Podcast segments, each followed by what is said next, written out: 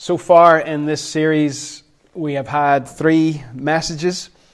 They've all been from John, and what we're doing here is we're running under the title, Who Do I Say That I Am? Who does Jesus say that he is? What does he say about himself? And there are a series of sayings in John called the I am sayings. We're looking at most of those, and we might pop in a few more things as the journey goes on. So it's real simple these days. It's just a focus on Him. Just like, let's set everything else to one side and let's fix our gaze on Jesus. In the Old Testament, God reveals Himself by the name Yahweh, which means I am who I am. And then He adds more detail to it as time goes on. He says, Yahweh Shalom, I am your peace. Yahweh Jireh, I am your provider, and so on. Jesus does the same thing. He uses this phrase, I am and he then adds to it, I am the bread of life. I am the light of the world. I am the good shepherd. And that's where we've been this last few weeks, looking at how Jesus makes these declarations about himself against the feasts of Israel. If you're new in this morning or you just need reminded, we want you to see who Jesus is. Without the trappings of religion or without any other interference, we want you to see who Jesus actually is. And this week, we're not at a feast. There might be a feast in the background. For those of you that like doing a bit of background reading, this, this probably happened in around the time of a feast called Purim, uh, but John doesn't record that. But we're not at a feast, we're at a grave. All right, so the backdrop now is quite different. What, is, what does Jesus think of death? And how is he going to respond when he's faced with death in this chapter, John chapter 11? So I want to read some verses starting from, from verse 1. If you have a Bible there, get to it, get it open, and, and follow along. John chapter 11. I was about to read Luke 11. That would have been a bit confusing. John 11. Now, a man named Lazarus was sick. He was from Bethany, the village of Mary and her sister Martha. This Mary, whose brother Lazarus now lay sick, was the same one who poured perfume on the Lord and wiped his feet with her hair. So the sisters sent word to Jesus Lord, the one you love is sick. When he heard this, Jesus said, This sickness will not end in death. No, it's for God's glory, so that God's Son may be glorified through it. Let me just give you a little pointer what the word glory means, particularly in John's Gospel. It means the character of God. So when, whenever Jesus says that God's Son will be glorified through it, it means that people would see more of his character and who he is. Jesus loved Martha and her sister and Lazarus. So when he, when he heard that Lazarus was sick, he stayed where he was two more days. It's a bit weird. Then he said to his disciples, Let us go back to Judea. But, Rabbi, they said, a short while ago the Jews tried to stone you, and yet you're going back there.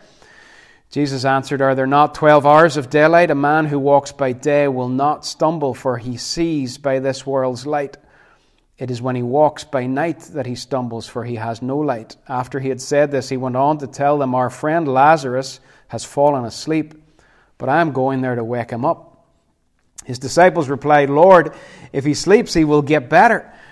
Jesus had been speaking of his death, but his disciples thought he meant natural sleep. So he told them plainly, Lazarus is dead, and for your sake I am glad I was not there, so that you may believe. But let us go to him. Then Thomas, called Didymus, said to the rest of the disciples, Let us also go, that we may die with him. On his arrival, Jesus found that Lazarus had already been in the tomb for four days. Bethany was less than two miles from Jerusalem, and many Jews had come to Martha and Mary to comfort them in the loss of their brother. When Martha heard that Jesus was coming, she went out to meet him, but Mary stayed at home. Lord, Martha said to Jesus, if you had been here, my brother would not have died. But I know that even now God will give you whatever you ask some weird stuff in there that Jesus does that we maybe don't quite expect. Let's see what we can learn from this passage. God's timing is not our timing. It seems really weird when you read verse 5 about how much Jesus loved Mary and Martha and Lazarus, who was dead. Jesus loved this family. He stayed at their house frequently whenever he was traveling. It wasn't that far outside of Jerusalem. And he loves them, and he hears that Lazarus is sick. And it says when he heard Lazarus was sick, he stayed where he was for two days. He didn't move, he didn't budge. He didn't get up and go to Lazarus to, to help him, to heal him, to cure him. He didn't go to help comfort the family. He stayed where he was for two days. That sounds wrong. But it's designed to make you think, and we will come back to it a wee bit later. One of the things we need to learn about Jesus is he is not driven by our desires and by our time frame. He is driven only by the will of his Father and his relationship with his Father and what the Father asks him to do. So, what you've got in the first bit of the passage is the sisters, Mary and Martha, want Jesus to come to where they are. And he doesn't go. He waits for two days. He won't be driven just by what they want him to do or what they think is best.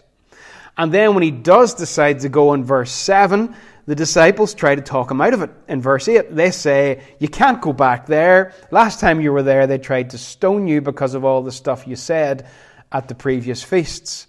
And they tell him, No, you, you, you can't go. You're, you're going to die. You're, you're walking into a, a death trap. And he doesn't listen to them either. So the sisters want him to go, and he says, No. The disciples then want him to stay, and he says, No, I'm going.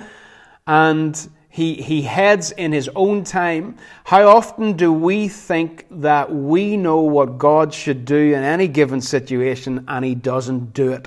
I don't know if you've been there. I'm sure you have. I have, where you look at things and you think, God, if you would just do this, this, and this, then everything would be fine. Why can you not see that? And why do you not do it? But God has got something more that He is working on. And Jesus has got something more important than the actual grief that these women are experiencing, more important than the fears that his disciples have for his life. God's ways are higher than our ways. And God frequently wants to do, in fact, always wants to do exceedingly abundantly more than what we ask or think. So we have this sort of level of, of God, I want you to do these things. Whereas God has a level of, I want to do this. And in between, there's a gap, which is called faith, which is where He is calling us into a place of faith. I want you to note that in verse 14, He says to the disciples, Lazarus is dead, and I'm glad I wasn't there. Again, that sounds harsh. And we sort of want to water it down a wee bit and say, oh, well, Jesus didn't really say that, or we. No, he said it. He said, Lazarus is dead, and for your sake, I'm glad I wasn't there. And why does he say that? He goes on in verse 15 to say, so that you may believe. Jesus is up to something here. These two days of waiting, he is up to something. And what he wants to do is he wants to develop faith and he wants people to see the character of God. That's really important. Look at verse 4 the sickness will not end in death. It is for God's glory, so that God's Son may be glorified through it. I have an agenda here, and the agenda is that you would know more about me. Not just that I would do the thing that you want me to do. He's going to do it. He knows he's going to do it. And he says in verse 11 that he's going to do it. But he has a greater agenda. We, would, we think the raising of Lazarus is the greatest thing imaginable. But Jesus has a greater agenda, and the agenda is I want you to not only see your friend and your brother raised from the dead, I want you to see what I'm like.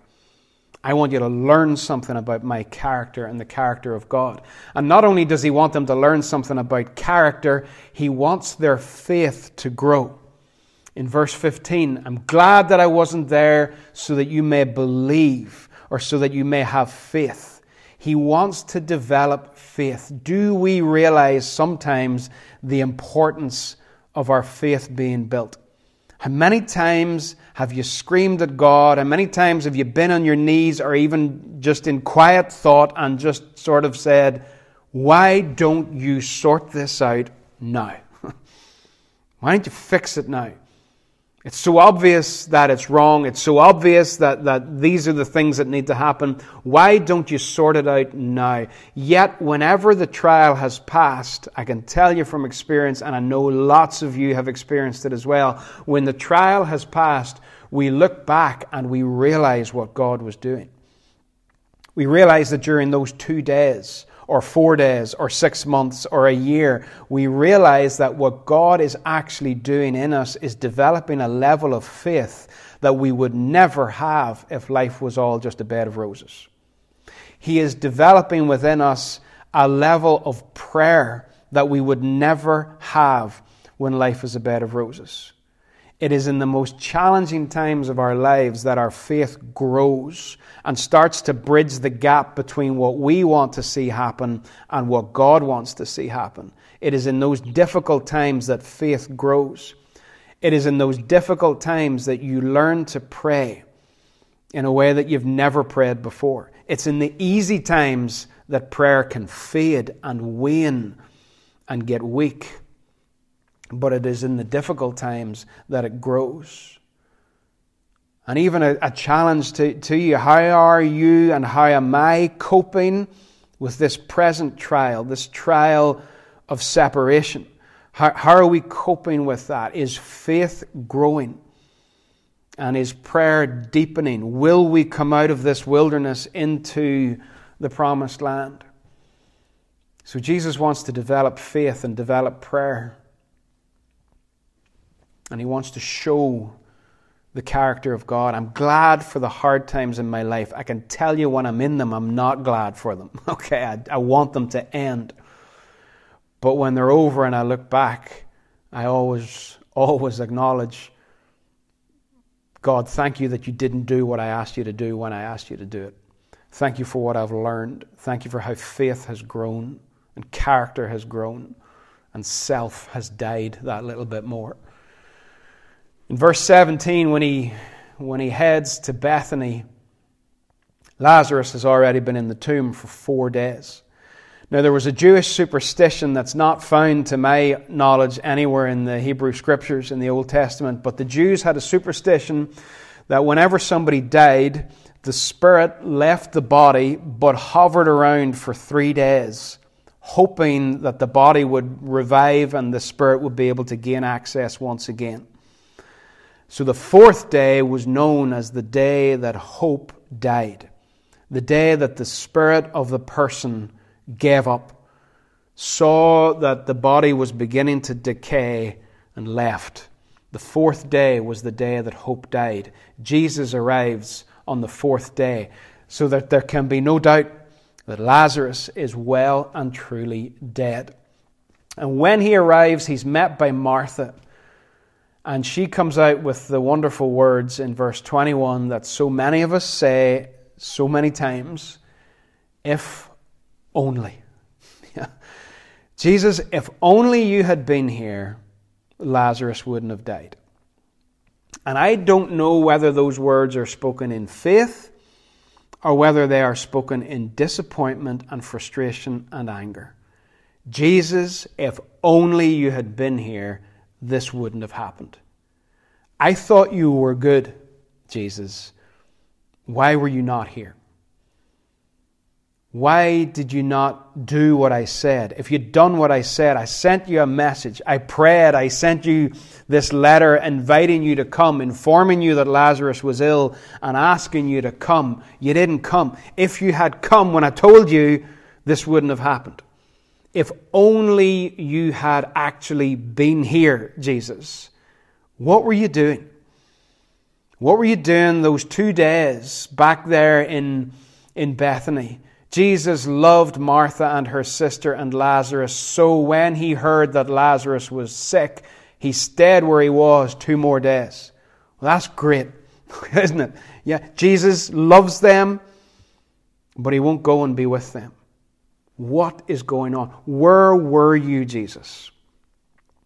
And let's be honest sometimes, what's in our hearts Where was Jesus in, in a difficult past? Where was Jesus in the things that I've been through? Where was Jesus in the mess and brokenness of my life? Where were you, Jesus? If only you had been there, that would not have happened to me. I would not have gone through that or whatever. And Martha, I think, is focusing on the past. She's focusing on the death of Lazarus. She is focusing on the, the weeks maybe prior to this when he was sick with no medication, no pain relief, and she watched him deteriorate and die. And she's looking at that horrible mess of pain and emotions and upheaval and trauma and she's coming to Jesus. And I, I, I believe what she's saying is, if only you'd been here, where were you? Where were you? What were you doing? And what Jesus does is he turns Mar- Martha's gaze from the past to the future. And he says in verse 23, Your brother will rise again. And Martha answered, I know he will rise again in the resurrection at the last day. Now, there was another Jewish belief, and this one is rooted in the Hebrew Scriptures, and it is true. You'll find it in Daniel 12 2, you'll find it in Isaiah. The belief in a resurrection on the last day when God's people would rise from their graves. And that is not just a Jewish belief, that is a thoroughly Christian belief in a future bodily resurrection when graves will open and the people of God will rise. I believe that. I believe that the Bible teaches a resurrection on the last day. A new heaven and a new earth, creation restored, God dwelling among his people, the dead raised. I believe that. And that's what Martha believed as well. She believed in a last day resurrection, awakening from death back to life for the people of God. And Jesus reminds her of that. And then she, said, she says to him, I know he will rise again in the resurrection at the last day, but I feel there's a, there's a sense when she says that, that she's doing that thing that you and I probably do as well, where you just, you say the right theological Christiany statement at the right time, but you don't maybe really cling to it that much. You're just like resigning yourself to, yeah, well, yeah, I know this will happen, and but it's not really bringing you that much comfort. The hope of the future resurrection of the people of God does bring us a degree of comfort. It is a biblical truth and it is something that is a reality and that we do find hope in. But Jesus then does something amazing. Martha's been looking to the past. He has turned her gaze to the future resurrection, and she has acknowledged that. And then what he does in verse 25 is he grabs the future and he pulls it back into the present. And he says to her, I am the resurrection and the life. And that is his statement, his I am statement in this particular story. She has been dwelling on the past, grieved why he wasn't there, apparently wasn't there. He has turned her gaze to the future hope of the resurrection of the dead. It has provided a degree of comfort. And then he has just pulled it all together right in front of her, and he says, Right now, in the present, at this instant, I am the resurrection and the life. The resurrection is no longer simply a future hope, it is a present reality. The resurrection is not a doctrine or a belief statement, the resurrection is a person. Everything, everything is found in Jesus. He does not give the bread, He is the bread. He does not shine the light, He is the light. He does not inform people how to be good shepherds. He is the good shepherd. And he is not just simply talking about a future resurrection to remind her of it and try to lift her spirits a little bit. He declares, I am that resurrection. It is found in me. You see, doctrine does not comfort people. Whenever, whenever she is in her grief, Jesus does something that no other person can do.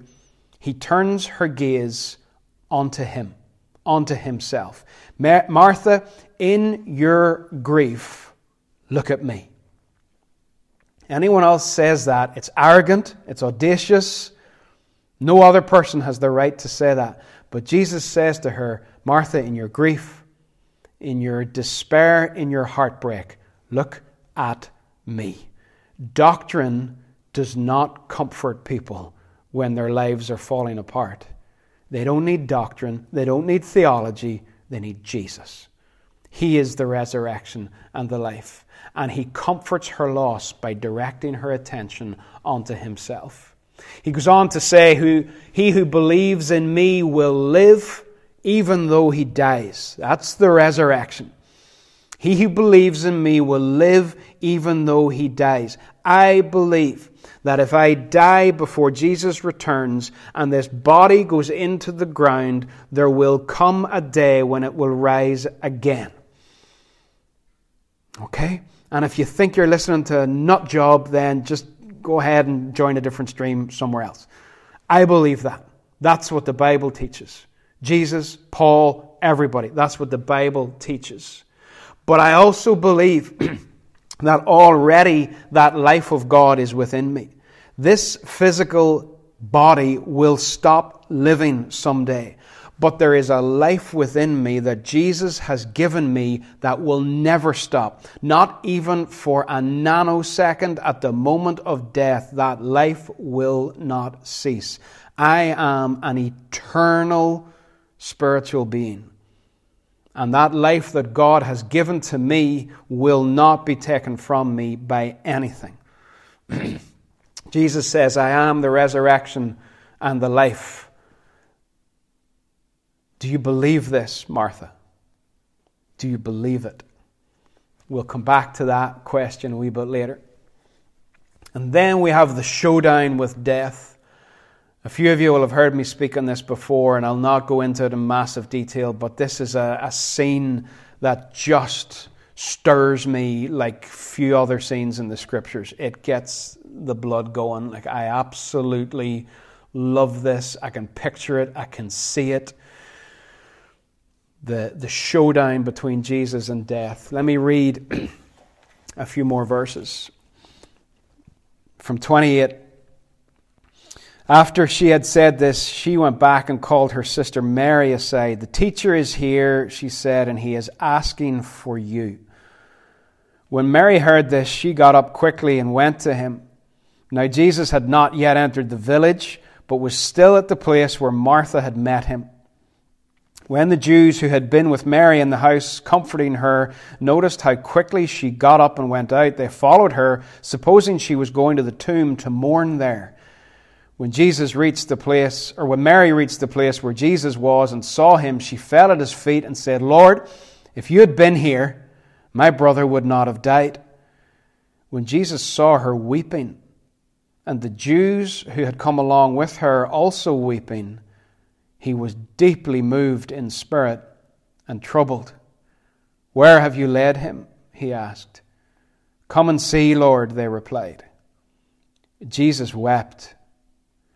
Then the Jews said, See how he loved him. But some of them said, Could not he who opened the eyes of the blind man have kept this man from dying? Jesus, once more, deeply moved, came to the tomb. It was a cave with a stone laid across the entrance. Deeply moved. When Jesus hears Mary weeping and sees the people that are with her weeping, we read that he was deeply moved. Now, deeply moved in spirit and troubled. We're very polite with our English translations. We're very, you know, we're very proper about Jesus and how he behaves, and he was, and we have this picture. We read this. We have this picture of Jesus, just like, oh, you know, that's awful. That is just not anywhere near where this language is. The Greek word is a word to describe rage, absolute fury. And if you have not, if, if your picture of Jesus does not allow for rage and fury, I would encourage you, you need to read the Gospels more. Jesus is absolutely raging. He is furious in this scene. Maybe more than we see him at any other point. Maybe more than when he cleanses the temple. Maybe more than when he heals the guy in Mark 1 in the, in the synagogue and the religious guys have a shot at him. He is angry there as well. But in this portion, he is deeply moved. He is outraged at what's going on. There's a, other language versions of the Bible actually get this better. Apparently, there's a French version, and when you translate that over into English, what the French version says is that he was bitterly indignant, outraged, and irritated. He's really ticked off.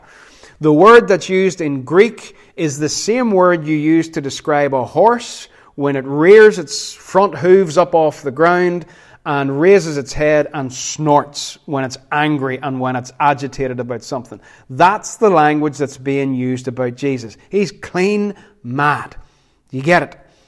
He's absolutely furious. And he says, Where have you led him? Which is the same thing that Mary Magdalene will say on resurrection morning when she can't find the body of Jesus. She says, Where have you led him? Jesus says it here, Where have you led him?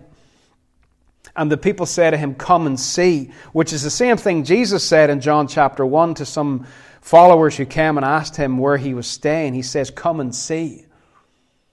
I think it's lovely that, just as an aside, there is this thing that has grieved them and has caused them tremendous pain the death of Lazarus. And there's a tomb, and they bring Jesus to that which has grieved them. There's a lesson there for us. Bring Jesus to the source and the point of your pain and your anguish and your grief in life. He will not just stand at a distance and, and you know, say polite things. Bring him to it. Bring Jesus into it. And you will find that when he gets there, he will weep with you over the pain and over the grief that you have suffered. One of the greatest lies that the devil has spread and propagated through the world is the notion that God is this emotionless being away out there beyond the blue, a million miles away from the real world, who, who is not moved by what we go through. Jesus weeps with those who weep. No one hates death more than him. Bring Jesus to the thing that is grieving you and allow him to come into it and weep with you.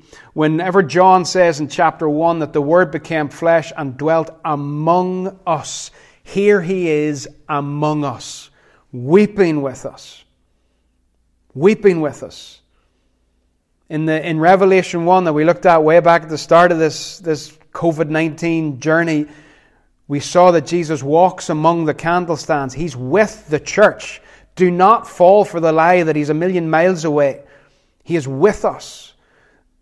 The actual Jewish belief about heaven was that it was right, right beside us, all around us, not above the clouds, but all around us. And therefore, if we just had eyes to see it, we would see the glory of God around us, but we don't. He's not a million miles away. He is among us intensely, and he weeps. The one who will go to the cross the one who will wipe away every tear from every eye in Revelation, weeps. Why did he weep? Why is he so outraged and angry? There are those who think that he was weeping for Lazarus. That's probably part of it, but he said in verse 11 that he's going to wake Lazarus up, so I don't think he's just weeping for Lazarus, for his dead friend. I think he's weeping when he sees Mary weep, and when he sees the other people there weeping, and when he sees the pain that death has brought to the human race, he weeps. He did not create death. And for, for Jesus at that tomb, I, I picture Jesus and the tomb of Lazarus, and it's like a showdown. On the one hand, in the blue corner, you've got death. You've got the, the temple of death, effectively, the tomb, the prison of death. And in that tomb, there is a human being made in the image of God, lying cold and dead. And then in the red corner, we've got Jesus. And the two are facing off. Can you just allow your imagination and allow your feelings to, to try to even touch for a moment the way Jesus felt, the very author of life, the one whose word was spoke and created the world and created humanity in the image of God and breathed life into that, he now stands face to face with his enemy and he sees that man in the image of God, cold, lifeless, dead, inside the prison of death. Can you even begin to understand the rage that Jesus felt? Can you get it? The rage. The rage that he feels. He's not angry with Mary because Mary's crying. He's not angry because people are upset at a funeral and, and he thinks, oh, they should know better. They should know about the resurrection and they shouldn't be so upset. That's garbage. He, he sees their grief and he weeps at the pain that has been brought into the human heart because of death and sin. He weeps when he sees what his creation that he loves is going through. Have you ever wept those hot tears of anger?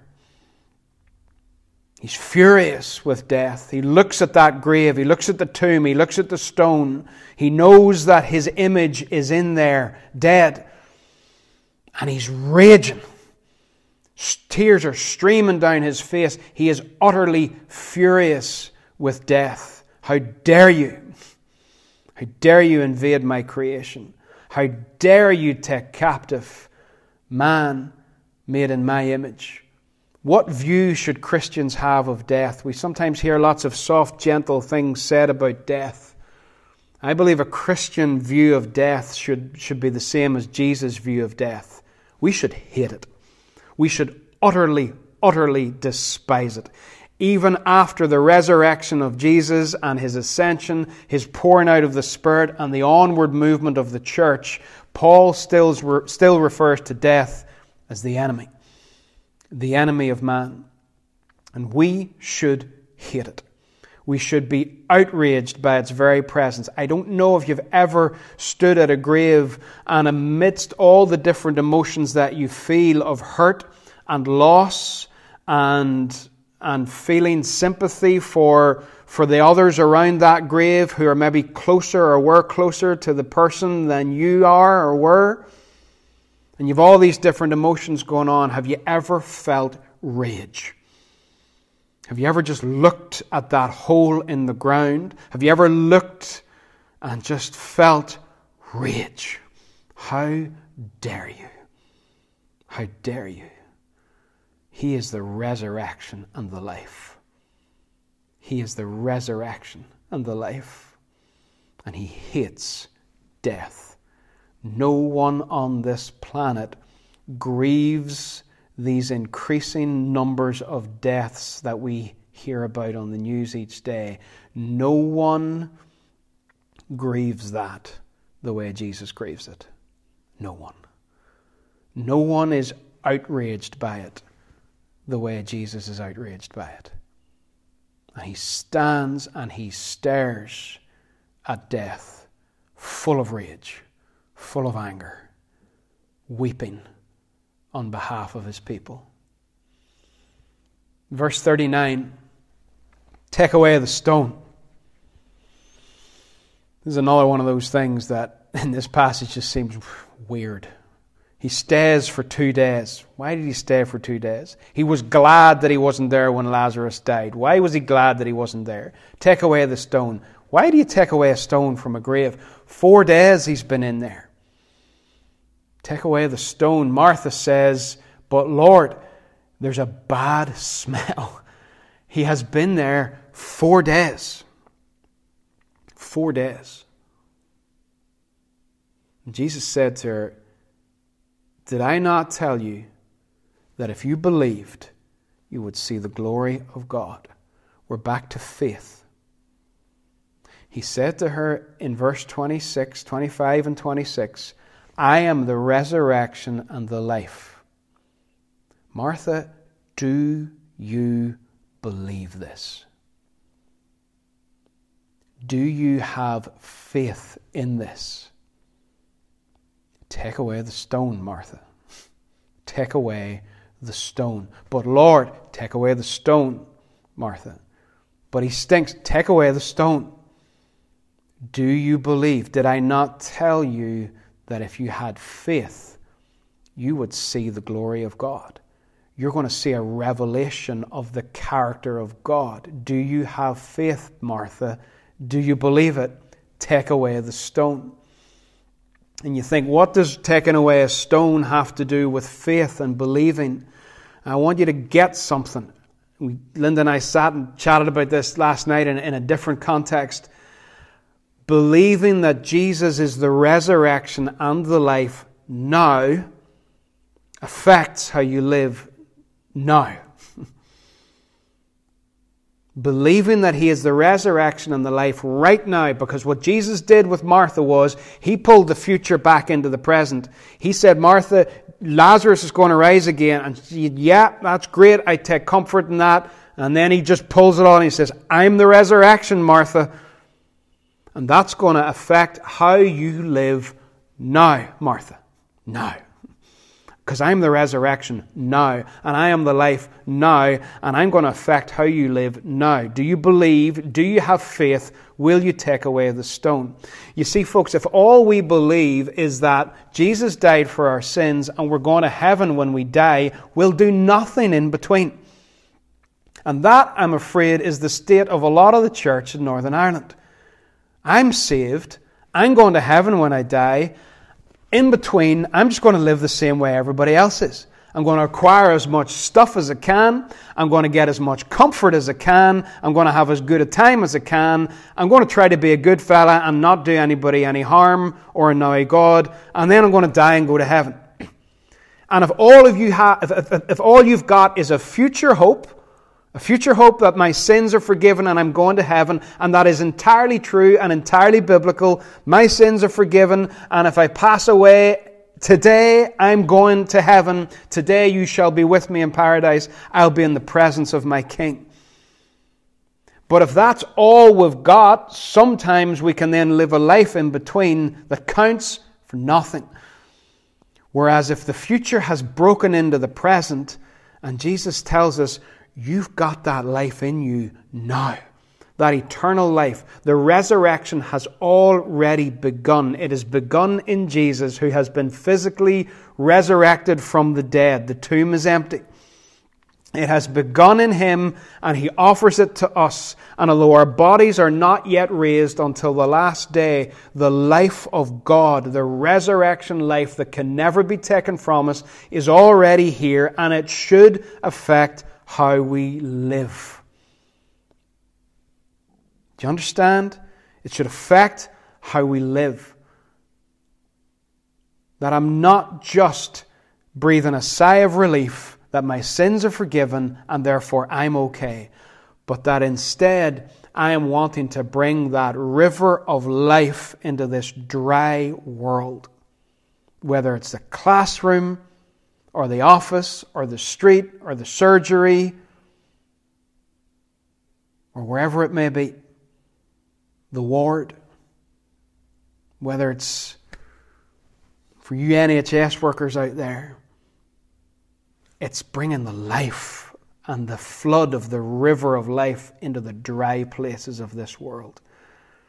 You're so tired and you're so exhausted and you're under so much pressure but you that know him have such a privilege.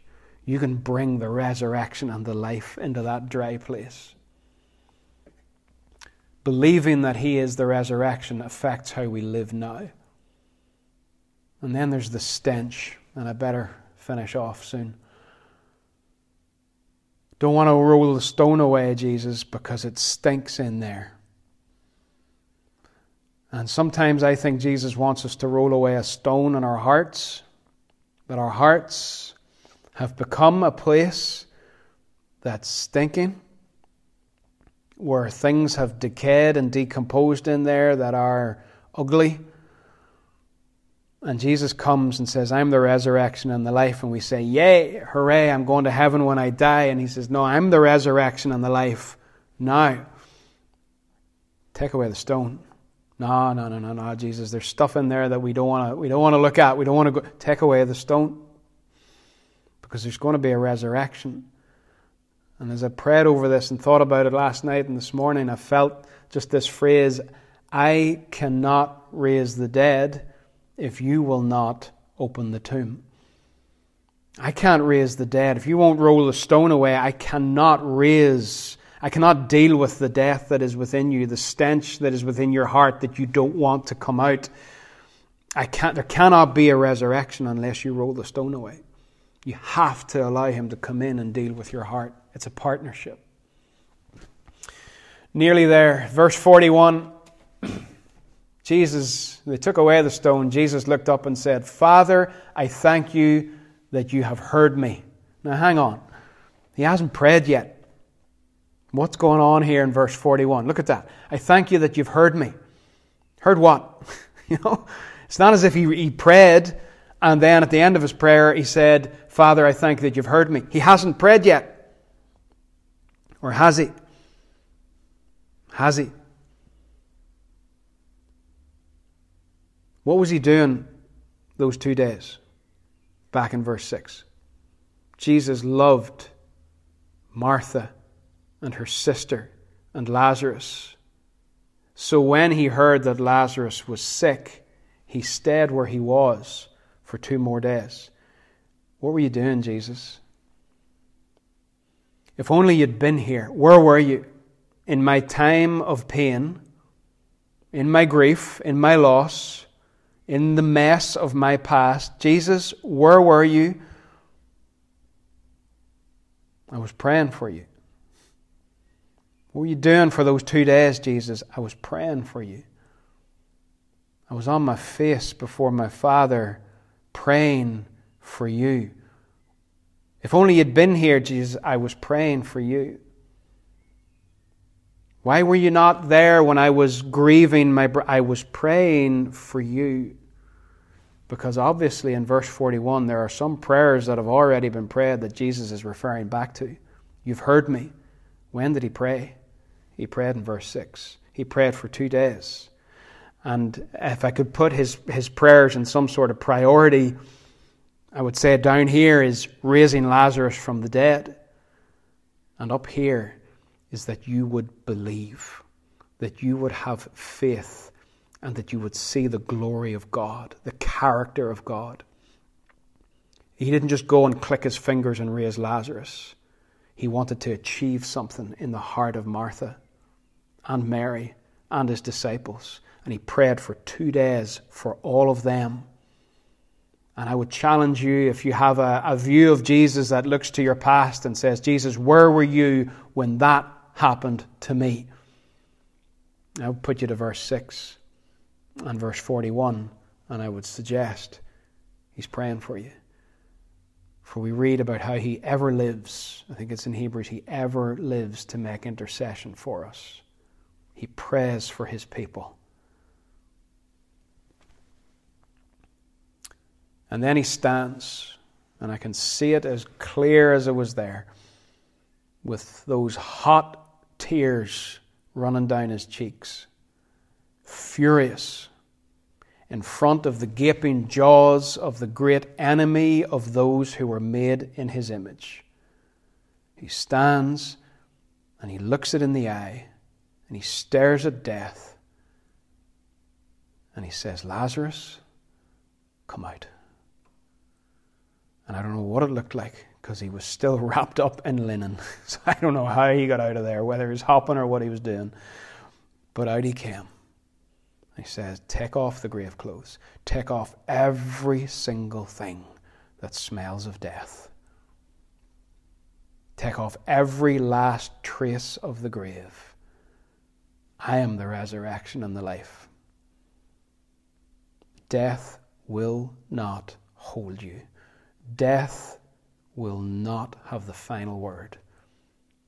Lazarus, come out. Powerful. And then the thief comes.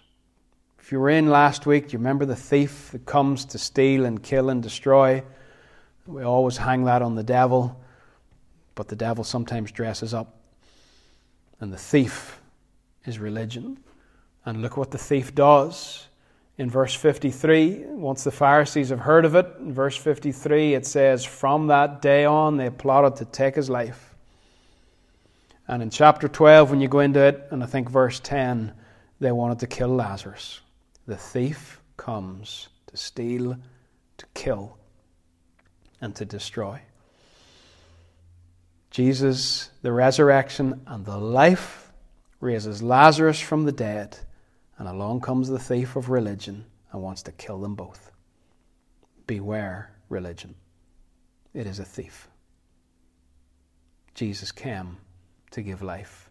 Mark Buchanan, in his book, Your Church is Too Safe, writes a chapter about three spirits that always show up whenever Jesus is about. And they're not the ghost of Christmas past, present, and future. The three spirits, he says, the three spirits that show up are the Holy Spirit, unclean spirits, demons, and the spirit of religion. And you track through John every time Jesus does the stuff religion shows up immediately afterwards and wants to kill and wants to destroy. That's what the thief came to do. Sin has created many graves in people's lives depression, addiction, alcoholism, drug abuse, fear, lust. Lots and lots of graves that people are in, places that stink. And Jesus, I believe, stands outside every one of those graves weeping with the power and the desire to call people out, with the offer of resurrection life. I'm the resurrection, I'm the life. You take the stone away and let's get busy. And when people face death, they don't need answers. I've yet to read of someone lying on their deathbed asking the question, where did the dinosaurs come from and where did they go? or who was Cain's wife, or how old is the earth. Whenever someone is facing death, there's only one thing they want, and it's life. And Jesus says, I am the resurrection and the life, and I will give you that life now. And it will change how you live now.